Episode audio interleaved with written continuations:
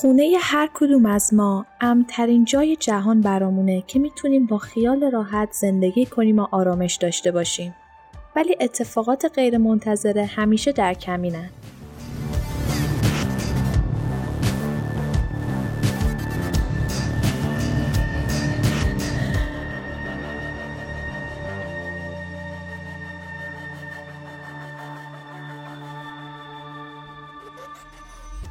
به قسمت دهم پادکست مورتال خوش اومدید. از همراهی و حمایتاتون خیلی ممنونیم. لطفا کانال ما را از هر app ی که صدام رو میشنوید subscribe کنید تا بتونیم خانواده بزرگتری بشیم. فقط قبلش بدونید این اپیزود حاوی خشونت و توصیفات دلخراشیه که ممکنه برای بعضی مناسب نباشه.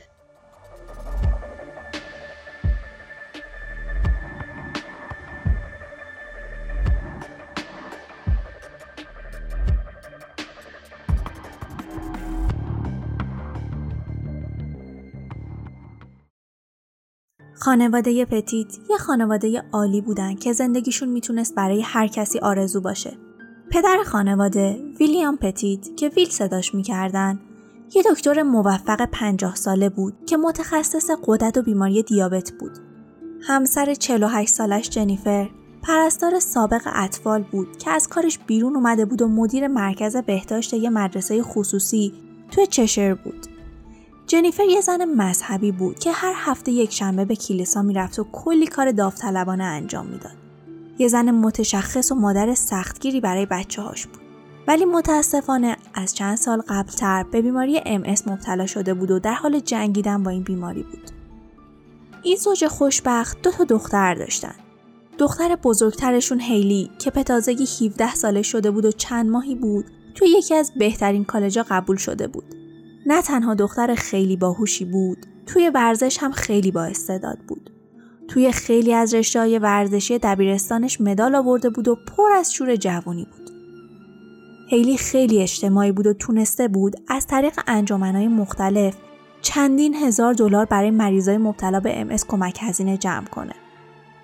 در کل از همه نظر توامن بود و هر کسی که میشناختش خیلی دوستش داشت.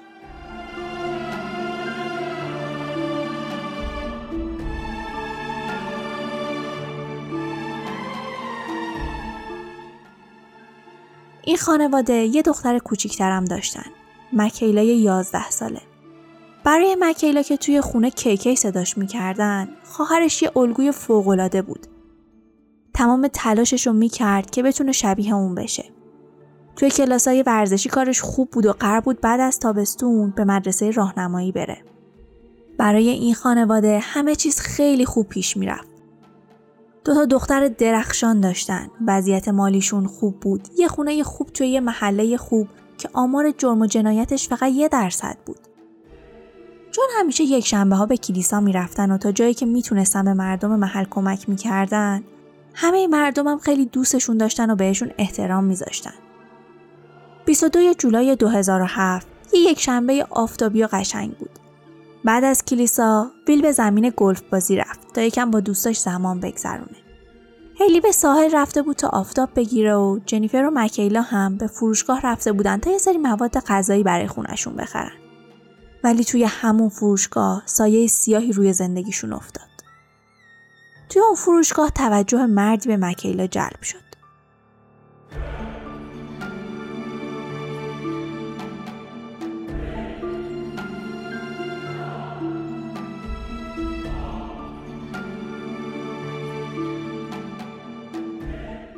مکیل عاشق آشپزی بود و برای اون شب شام پاستا درست کرده بود.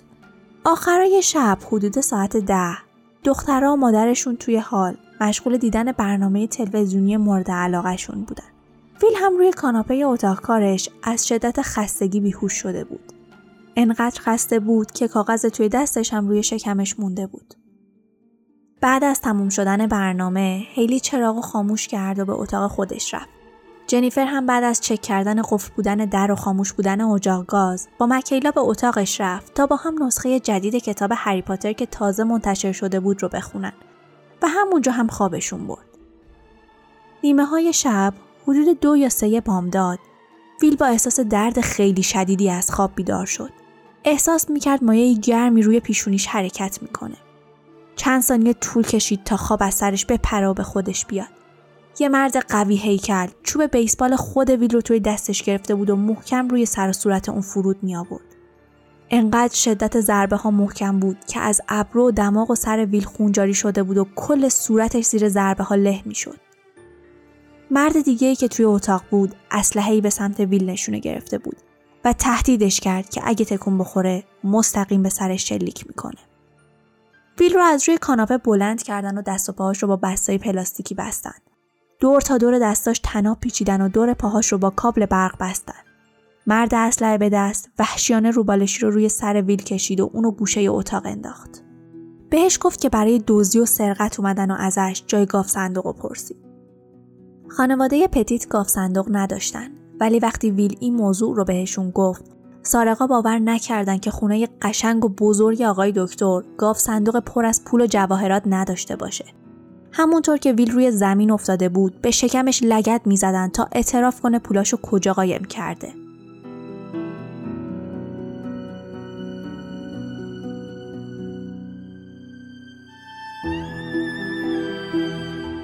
ولی وقتی ویل هیچ حرفی برای گفتن نداشت سارق اسلحه به دست استیون پاش رو گرفت و اونو تا زیر زمین خونه کشون به یکی از ستونای چوبی اونجا بستش موقعی که داشتن بیرون می‌رفتن همون مردی که با چوب بیسبال به ویل حمله کرده بود جاش در کمال ناباوری بالشی آورد و زیر ویل گذاشت تا راحت تر بشینه یکی از مشکلای اساسی که ویل داشت این بود که به خاطر بیماری قلبیش داروهای رقیق کننده خون مصرف می‌کرد برای همین خونریزی هیچ کدوم از زخماش بند نیامده بود و هر لحظه حالش بدتر و بدتر می‌شد. جاش و استیون به طبقه بالا رفتن. هیلی و جنیفر و مکیلا رو از تخت بیرون کشیدن. دست و پای اونا رو هم بستن و روی سرشون رو بالشی کشیدن. سیم تلفونا رو پاره کردن تا نتونن با هیچ کسی تماس بگیرن و درخواست کمک کنن. بعد از اون کل خونه رو دنبال پول و جواهرات زیر و رو کردن. ولی افراد خانواده پتیت هم مثل اکثر ماها به خاطر ترس از دزدی پول نقد توی خونه نگه نمی داشتن. هیچ وقت فکرشو نمی کردن که یه شب عادی وقتی همشون خونه هستن و در هم قفله دوز بهشون حمله کنه و گروگان بگیرتشون. کل پولی که تونستن توی خونهشون پیدا کنن 103 دلار پول نقدی بود که هیلی توی کشوی بغل تختش برای روز مبادا نگه داشته بود.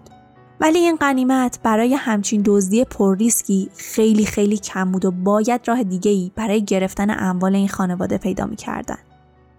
استیون از اتاق کار ویل دفترچه حساب بانکیشون رو پیدا کرده بود که چیزی حدود 20 تا 30 هزار دلار پول توش بود. برای همین تصمیم گرفتن استیون صبح همراه جنیفر به بانک بره و کل پول رو نقد کنه. جاش هم توی خونه بمونه و حواسش به ویل و دخترها باشه تا جنیفر جرأت دست از با خطا کردن نداشته باشه.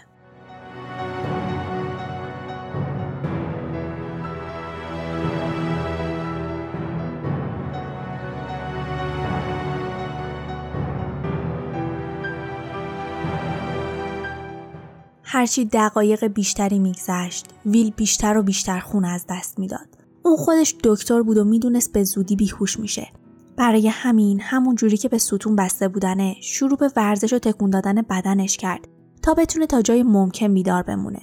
اما در نهایت خوابش برد و حدود ساعت پنج صبح با صدای آپاچای اتوماتیک حیات از خواب بیدار شد. از طبقه بالا صدای همسرش رو میشنید که از دوزا دست چکش رو می‌خواست و لازم داشت لباسش رو عوض کنه. یکم بعد از رفتن جنیفر و استیون از طبقه بالا سر و صداهای بلندی شنیده می‌شد. انگار گونیای 20-25 کیلویی رو روی زمین میکوبیدن. وحشت به جون ویل افتاده بود و نمی‌دونست اونجا چه خبره. اینکه خانوادش طبقه بالا هستن و اون نمی‌تونه کاری برای کمک به اونا انجام بده بدترین احساس دنیا بود. متاسفانه اتفاقی که طبقه بالا میافتاد اصلا چیز خوبی نبود. همون حینی که جنیفر و استیون به بانک رفته بودن جاش توی طبقه بالا تنها بود و به مکیلای 11 ساله تجاوز می‌کرد. جاش کسی بود که روز قبل توی فروشگاه چشمش به مکیلا افتاده بود و از همونجا تا خونه تعقیبشون کرده بود. از همون موقع چشمش این دختر بچه رو گرفته بود و حالا که فرصتی پیدا کرده بود تصمیمش رو اجرایی می‌کرد و با دوربین گوشیش از خودش و مکیلا سلفی می‌گرفت. قرار گرفتن توی اون وضعیت برای هر پدری مثل بودن توی جهنمه. ویل می‌دونست باید هر طوری که شده فرار کنه و خانوادش رو نجات بده.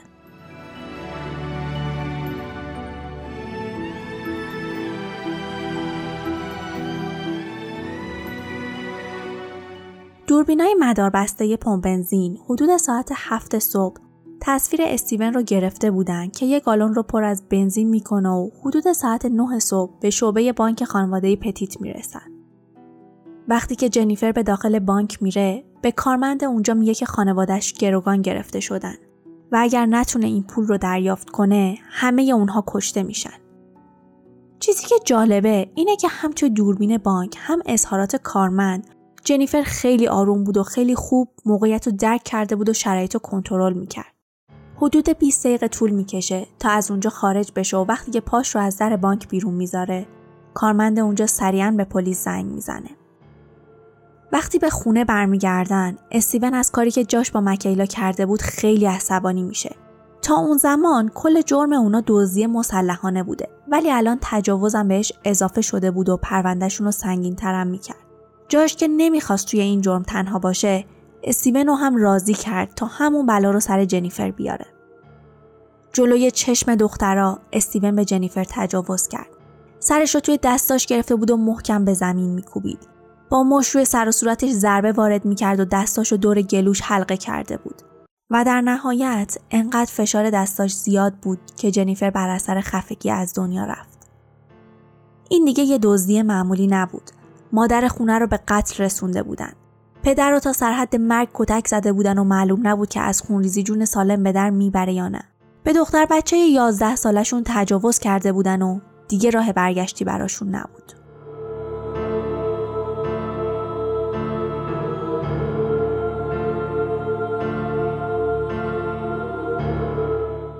ویل هنوز توی زیر زمین بسته شده بود و همه تلاشش رو می‌کرد که بتونه خودش رو آزاد کنه و موفق شد. انقدر دست و پا زد که تونست تناب دورش رو پاره کنه و از در انباری که به سمت حیات باز می‌شد فرار کنه. با اینکه تونسته بود فرار کنه ولی به شدت آسیب دیده بود. به سختی از پله ها بالا رفت و خودش رو به در گاراژ همسایشون دیو رسوند. انقدر صورتش آسیب دیده بود که اصلا دیو نتونست تشخیصش بده و درست همون لحظه پلیسا هم سر رسیدن. اونا بعد از تماس بانک به خونه پتیتا اعزام شده بودن. ویل رو پیدا می‌کنن و سعی می‌کنن بفهمن داخل خونه چه خبره. ویل از دخترها و همسرش خبر نداشت. فقط اونقدری می‌دونست که سارقها دوتا مرد هستند که یکیشون هم مسلح هست. همین حینی که پلیس ها با ویل صحبت می‌کردن شعله های آتیش باعث انفجار پنجره های خونه میشه و کل ساختمون رو فرا می‌گیره. اتفاقی که افتاده بود این بود که جاش و استیون ویل رو موقع فرار از پنجره ساختمون دیده بودن. فهمیده بودن حالا که یکی از گروگانا فرار کرده دچار مشکل شدن و باید یه جوری توجه پلیس رو از خودشون دور بکنن. برای همین دستای هیلی و مکیلا رو به تخت بستن و روشون بنزین ریختن. آشپزخونه، پذیرایی، اتاق کار، هر جایی که می‌شد بنزین میریختن و به آتیش میکشیدن. این موضوع چندین درجه از اتفاقهای وحشتناکی که افتاده بود بالاتر بود. دخترها توی شله های آتیش گیر کرده بودن و چیزی نمونده بود که زنده زنده بسوزن.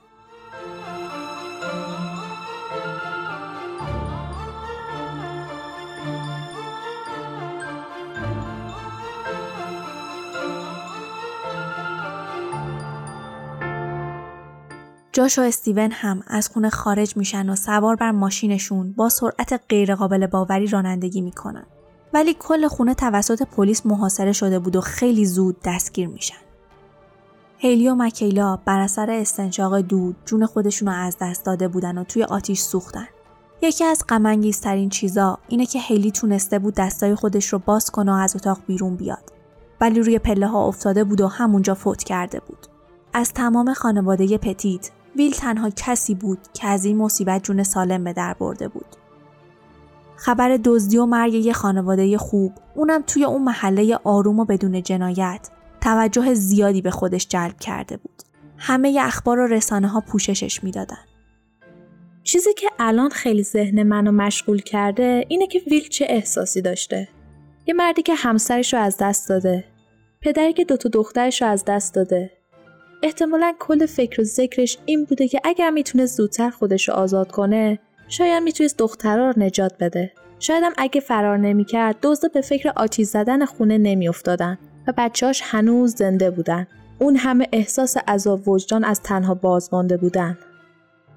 واقعا شرایط سختی داشته. ولی شاید همدلی مردم تسلی خاطری براش بوده. توی مراسم دفن جنیفر، هیلی و مکیلا بیش از چهار هزار نفر شرکت کرده بودن. همون جور هم که قبلا گفته بودم اونا به خاطر کارهای داوطلبانه و شرکت توی انجمنهای مختلف خیلی محبوب بودن. برای همین مردم خیلی درگیر اخبار و محاکمه جاش و استیون بودن. یکی از اعتراضات بزرگی که داشتن این بود که معتقد بودن اگر پلیس به جای محاصره فوراً به خونه حمله می کرد می‌تونست دخترها رو نجات بده و توی این قتلها پلیس رو مقصر می‌دونستن. اونا از روی تماسی که از توی بانک انجام شده بود تقریبا شرایط خونه رو می‌دونستن. ولی خب بالاخره اونا فکرش رو هم نمی‌کردن که دزدا به خان خونه رو آتیش بزنن و فکر می‌کردن هر مداخله ای باعث به خطر انداختن جون گروگانا میشه.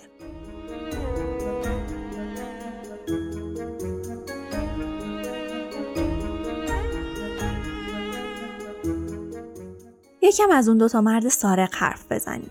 جاشوا کمیسر جفسکی 26 ساله و استیون هیز 43 ساله. جاشوا 10 اکتبر 1980 توی کنتیکت به دنیا اومده. زمانی که مادرشون رو به دنیا آورد فقط 16 سال داشت و توی دو سالگیش هم وقتی دید از پس مخارج و سختی های بزرگ کردن بچه بر نمیاد اون رو به فرزند خوندگی واگذار کرد. احتمالا این قطع ارتباط اولین صدمه عاطفیش بوده. جاشوا توسط یه زوج مذهبی به فرزندی گرفته میشه. اونا مثل بچه خودشون بزرگش می‌کنن و بعدها هم خودشون صاحبه یه دختر میشن. با وجود مهربون بودن والدین جدیدش، جاش اصلا زندگی آسونی نداشت. این خانواده جدید پسر 17 ساله ای رو هم به فرزندی قبول کرده بودن که هم جاش هم خواهرش رو مورد آزار و اذیت جنسی قرار می‌داد. این اتفاقها از 5 سالگی اون شروع شده بودن ولی اون از اون اتفاقی که میافتاد به هیچ کسی حرفی نمی‌زد. احتمالا همه اینا چیزی بودن که باعث بشه روز حادثه به مکیلا تجاوز کنه. زندگی برای جاشوا همونجوری میگذشت تا اینکه بالاخره خواهرش جرأتش رو جمع کرد و برای والدینشون همه چیز رو تعریف کرد. حالا دیگه وقتی جاش هم تعریف می‌کرد کسی برچسب دروغگو بودن بهش نمی‌زد و ازش حمایت می‌کردن. ولی دیگه آسیب به روح و روان این بچه زده شده بود. قایمکی از خونه بیرون می‌رفت و لباسش رو در می آورد و برهنه توی جنگل دراز می‌کشید. با چوب و شاخه و سنگ و هر چیزی که دم دستش بود به خودش آسیب می‌زد و بدنش رو زخمی می‌کرد. انقدر با سنگ به سر خودش ضربه می‌زد که توی مدرسه روی خوندن و نوشتنش تاثیر گذاشته بود. معلماش باهاش بدرفتاری می‌کردن و به همین خاطر مادرشون رو از مدرسه بیرون آورد تا خودش بهش آموزش بده. توی سن 14 سالگی توسط دو تا مرد بهش تجاوز شده بود و به خاطر این اتفاق حدود یک ماهی توی بیمارستان روانی بستری بود. والدینش خانواده خیلی مذهبی بودن. اونا نه تنها بیمارستان و درمان و قبول نداشتن، حتی داروهاش رو هم تهیه نمی‌کردن و اون رو به کلیسا بردن تا بقیه درمانش رو اونجا بگذرونه. توی همون سن وقتی فهمید فرزند خونده هست، به الکل و مواد مخدر رو آورد و خانواده هم نتونستن مانعش بشن. توی درس هم اوضاع خوبی نداشت و به زور تونست توی سن 15 سالگی مدرک فنی توی رشته نجاری بگیره و ترک تحصیل بکنه. بلا فاصله بعد از گرفتن مدرکش از دوست دخترش خواستگاری کرد و برای جمع کردن پول برای شروع زندگی به ارتش ملحق شد.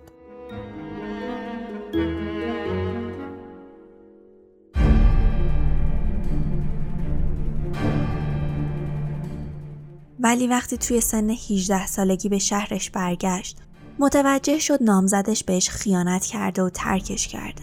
این موضوع جاشو در هم شکون. دوباره به مواد مخدر رو آورد و این بار شیشه مصرف می‌کرد. چند باری به خاطر اووردوز به بیمارستان منتقل شد و بارها و بارها تصمیم به ترک گرفته بود. ولی هر سری شکست می‌خورد.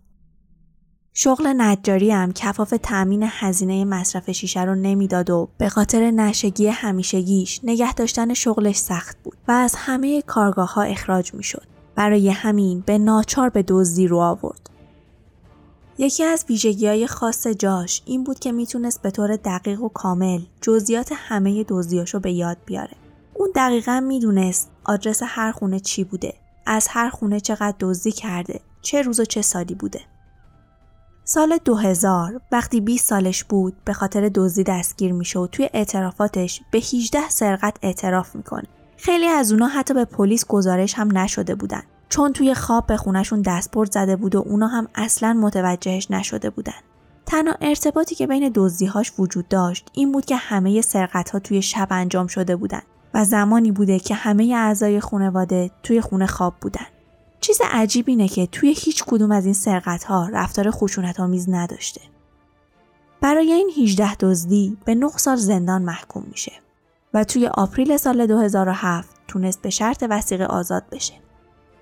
جاش مجبور بود به دوره های ترک سوء مصرف مواد بره و هم اتاقیش توی اون کمپ استیون هیز بود. اونجا تازه اولین باری بود که این دو نفر همدیگر رو ملاقات می‌کردن. پس اونا هیچ دوستی عمیق و خاصی نداشتن چون دزدی سه چهار ماه بعد توی جولای اتفاق افتاده بود. استیون تونسته بود جاش رو راضی کنه دوباره دزدی های بینقصش رو شروع کنه و همون موقع مکیلا رو توی فروشگاه دیده بود. وقتی جاش دنبالشون می‌کنه و خونه و محلشون رو می‌بینه از تصمیمش مطمئن میشه و خونه اونا رو به عنوان اولین مقصد انتخاب می‌کنه. یکی از چیزهایی که خیلی شوکه کننده است اینه که تا چهار روز قبل از سرقت به مچ پای جاش ردیاب دادگاه بسته شده بود و فقط چهار روز بعد از اینکه به متنبه شدنش اعتماد کردن و پابند رو باز کردن مرتکب همچین جرمی شده.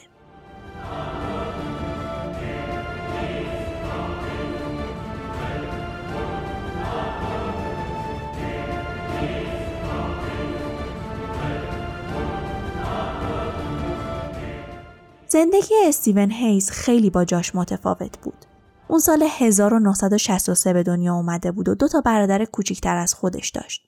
از همون بچگی ذات بدجنسی داشت. همیشه به برادراش زور می‌گفت و اونا رو کتک می‌زد. از بچه های محل دزدی می‌کرد. وسایل خونه رو خراب می‌کرد و گردن برادراش مینداخت. اون همیشه از عواقب کارهایی که می‌کرد فرار می‌کرد و شخصیت خیلی مرموز و دورویی داشت. یکی از برادراش تعریف می‌کرد که یه بار استیون فر رو روشن کرده بود و به برادرش گفته بود که هنوز خیلی داغ نشده و برای اثبات حرفش خودش دستش رو روی اون می‌ذاره. ولی وقتی برادرش دستش رو روی فر می‌ذاره استیون دستش رو روی دست برادرش می‌ذاره و انقدر اونجا نگهش میداره تا کل دستش بسوزه. پدر و مادرش وقتی ده سالش بود از هم طلاق می‌گیرن و از همون موقع خوردن الکل و کشیدن گل رو شروع می‌کنه اون از سن 15 سالگی به خاطر دزدیدن ماشین، مصرف ماریجوانا و فرار از مدرسه با پلیس درگیر بود و به خاطر همین درد سراش پدرش اونو از خونه بیرون کرد تا با مادرش زندگی کنه. همینطور که زندگیش رو با دزدی میگذرون شروع به مصرف کوکائین کرد و درست مثل جاش برای برآمدن از پس هزینه های گرون کوکائین باید دزدیهاش رو بیشتر می‌کرد. وسایل ماشین ها رو میدزدید، از خونه ها دزدی می‌کرد و توی ده سال آخر به خاطر همین کاراش همش زندان می‌رفت و بعد مدتی آزاد می‌شد. تا اینکه توی سال 2007 توی اون کمپ ترک اعتیاد با جاش آشنا شد. استیون دیگه 43 سال داشت و دیگه مثل سابق تند و تیز نبود. برای همین از پیدا کردن دزد ماهر و جوونی که بتونه باهاش همدست بشه خیلی خوشحال بود. برای همین هم همه زورش رو زد تا جاش رو برای دزدی مجدد راضی کنه.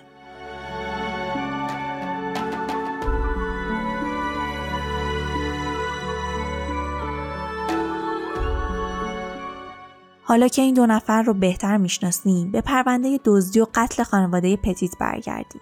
به محض اینکه دستگیر شدن توی بازجویی هاشون تقصیر رو گردن همدیگه انداختن. هر کدومشون می‌گفتن که نقشه دزدی و آتیش زدن خونه فکر اون یکی بوده و مغز متفکر یکی دیگه است. ولی در نهایت پلیس به این نتیجه رسید که این کارای شرورانه از تجاوز گرفته تا قتل آتیش زدن خونه ایده جاش بوده. توی اعترافاتش گفته بود اون روزی که به دنبال مکیلا به خونهشون اومده دوست داشته برای یه بار هم که شده توی اون خونه بره. احساس کنه ثروتمنده و تمام استرس های مالیش رفت بشه و همین فانتزی انگیزه دزدی از اون خونه بوده. وقتی پلیس ازش پرسید که چرا دست دخترها رو باز نکرده و گذاشته که توی آتیش بسوزن فقط گفت که این کار به ذهنش نرسیده. اون می‌دونسته که اگه دست دخترها رو باز کنه از اونجا زنده نجات پیدا می‌کنن و بعدش شاهدی برای تجاوز و قتل میشن. برای همین فقط می‌خواسته از شرشون خلاص بشه. هر دو سارق جاش کومیسرجفسکی و استیون هیز به 17 جرم مختلف از جمله آدم ربایی، ضرب و شتم، تجاوز، قتل و آتیش سوزی متهم شدند. محاکمه اونا به صورت تکی برگزار شد و استیون اولین کسی بود که به دادگاه فراخونده شد. استیون خودش خودش رو مجرم اعلام کرد و اعتراف کرد مسئول همه اتفاقها اون بوده. ولی دادگاه تشخیص داد که اون هوش کافی برای برنامه ریزی این اتفاقات رو نداشته و فقط به عنوان شریک جرم شناخته شد.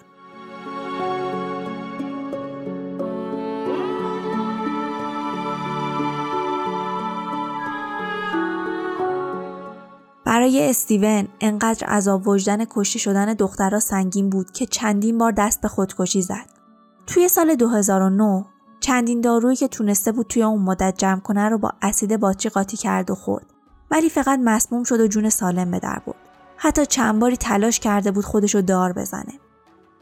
مسئله که هست اینه که تا وقتی دادگاه کسی رو به اعدام محکوم نکنه اون فرد حق نداره خودشو بکشه و باید تمام مدت توی زندان بمونه و با عذاب وجدان و پشیمونی سر کنه.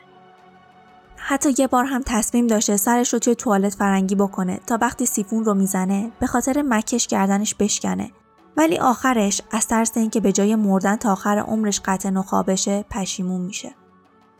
تا اینکه توی اکتبر 2010 بالاخره محاکمش به پایان می‌رسه و به 16 تا از اون 17 اتهام محکوم میشه. و حکم اعدام با تزریق ماده سمی توی دسامبر همون سال یعنی دو ماه بعد صادر میشه. پلیس مجبور بود اونو تا روز اعدام زنده نگه داره. برای همین توی سلول انفرادی 24 ساعته مراقبش بودن و بالای سرش دوربین مداربسته نصب شده بود. کل مدت چراغ بالای سرش روشن بود تا نتونه به خودش آسیبی بزنه. تو همین مدت هم چیزی حدود چهل کیلو لاغر شده بود. محاکمه جاش یکم متفاوت تر پیش رفت. اون خیلی راحت پیش بقیه به کاری که کرده بود اعتراف می‌کرد. ولی سعی می‌کرد خودش رو آدم خوبه جا بزنه. سعی می‌کرد با تعریف اینکه زیر ویل بالش گذاشته تا راحت باشه یه جوری اثبات کنه که اون پیشنهاد قتل اونا رو نداده. حتی توی تعریف اتفاقات از اسم مستعار مکیلا کیکی استفاده می‌کرد تا نشون بده باهاش صمیمی شده بوده. ولی ما که دیگه می‌دونیم سر اون بچه چه بلایی آورده. بهش تجاوز کرده و در نهایت هم به قتل رسوندتش.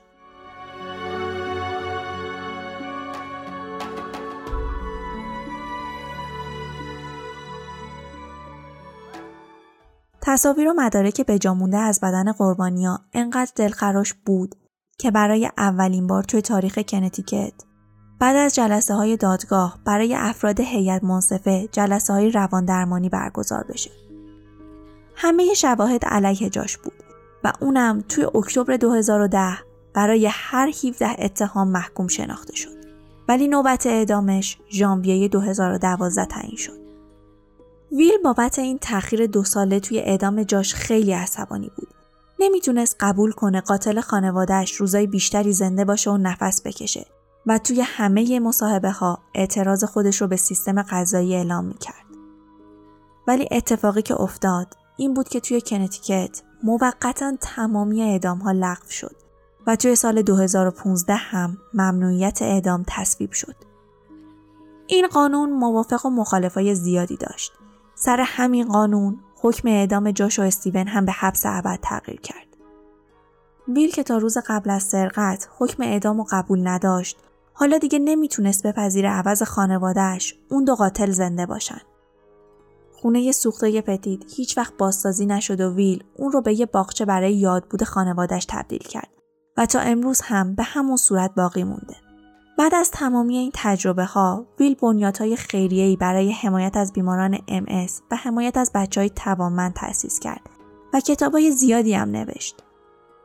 ولی یکی از مهمترین و سختترین چیزهایی که از پسش بر اومد این بود که با غمش کنار بیاد و به زندگیش ادامه بده. با اینکه هیچ وقت نمی‌تونه همسر و دخترانش رو فراموش کنه ولی تونست دوباره خانواده جدیدی بسازه. ازدواج کنه و با همسرش صاحب یه پسر بچه بشه. اون حتی وارد عرصه سیاست شد تا بتونه قانون ناعادلانه ممنوعیت اعدام رو لغو کنه و عدالت رو برای خانوادش اجرا کنه.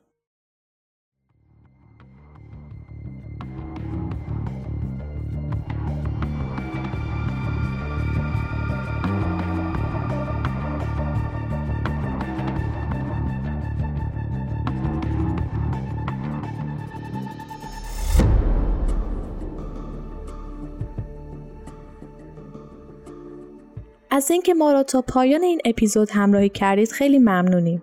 امیدواریم لذت برده باشید و پادکست مورتال را به دوستانتون پیشنهاد کنید.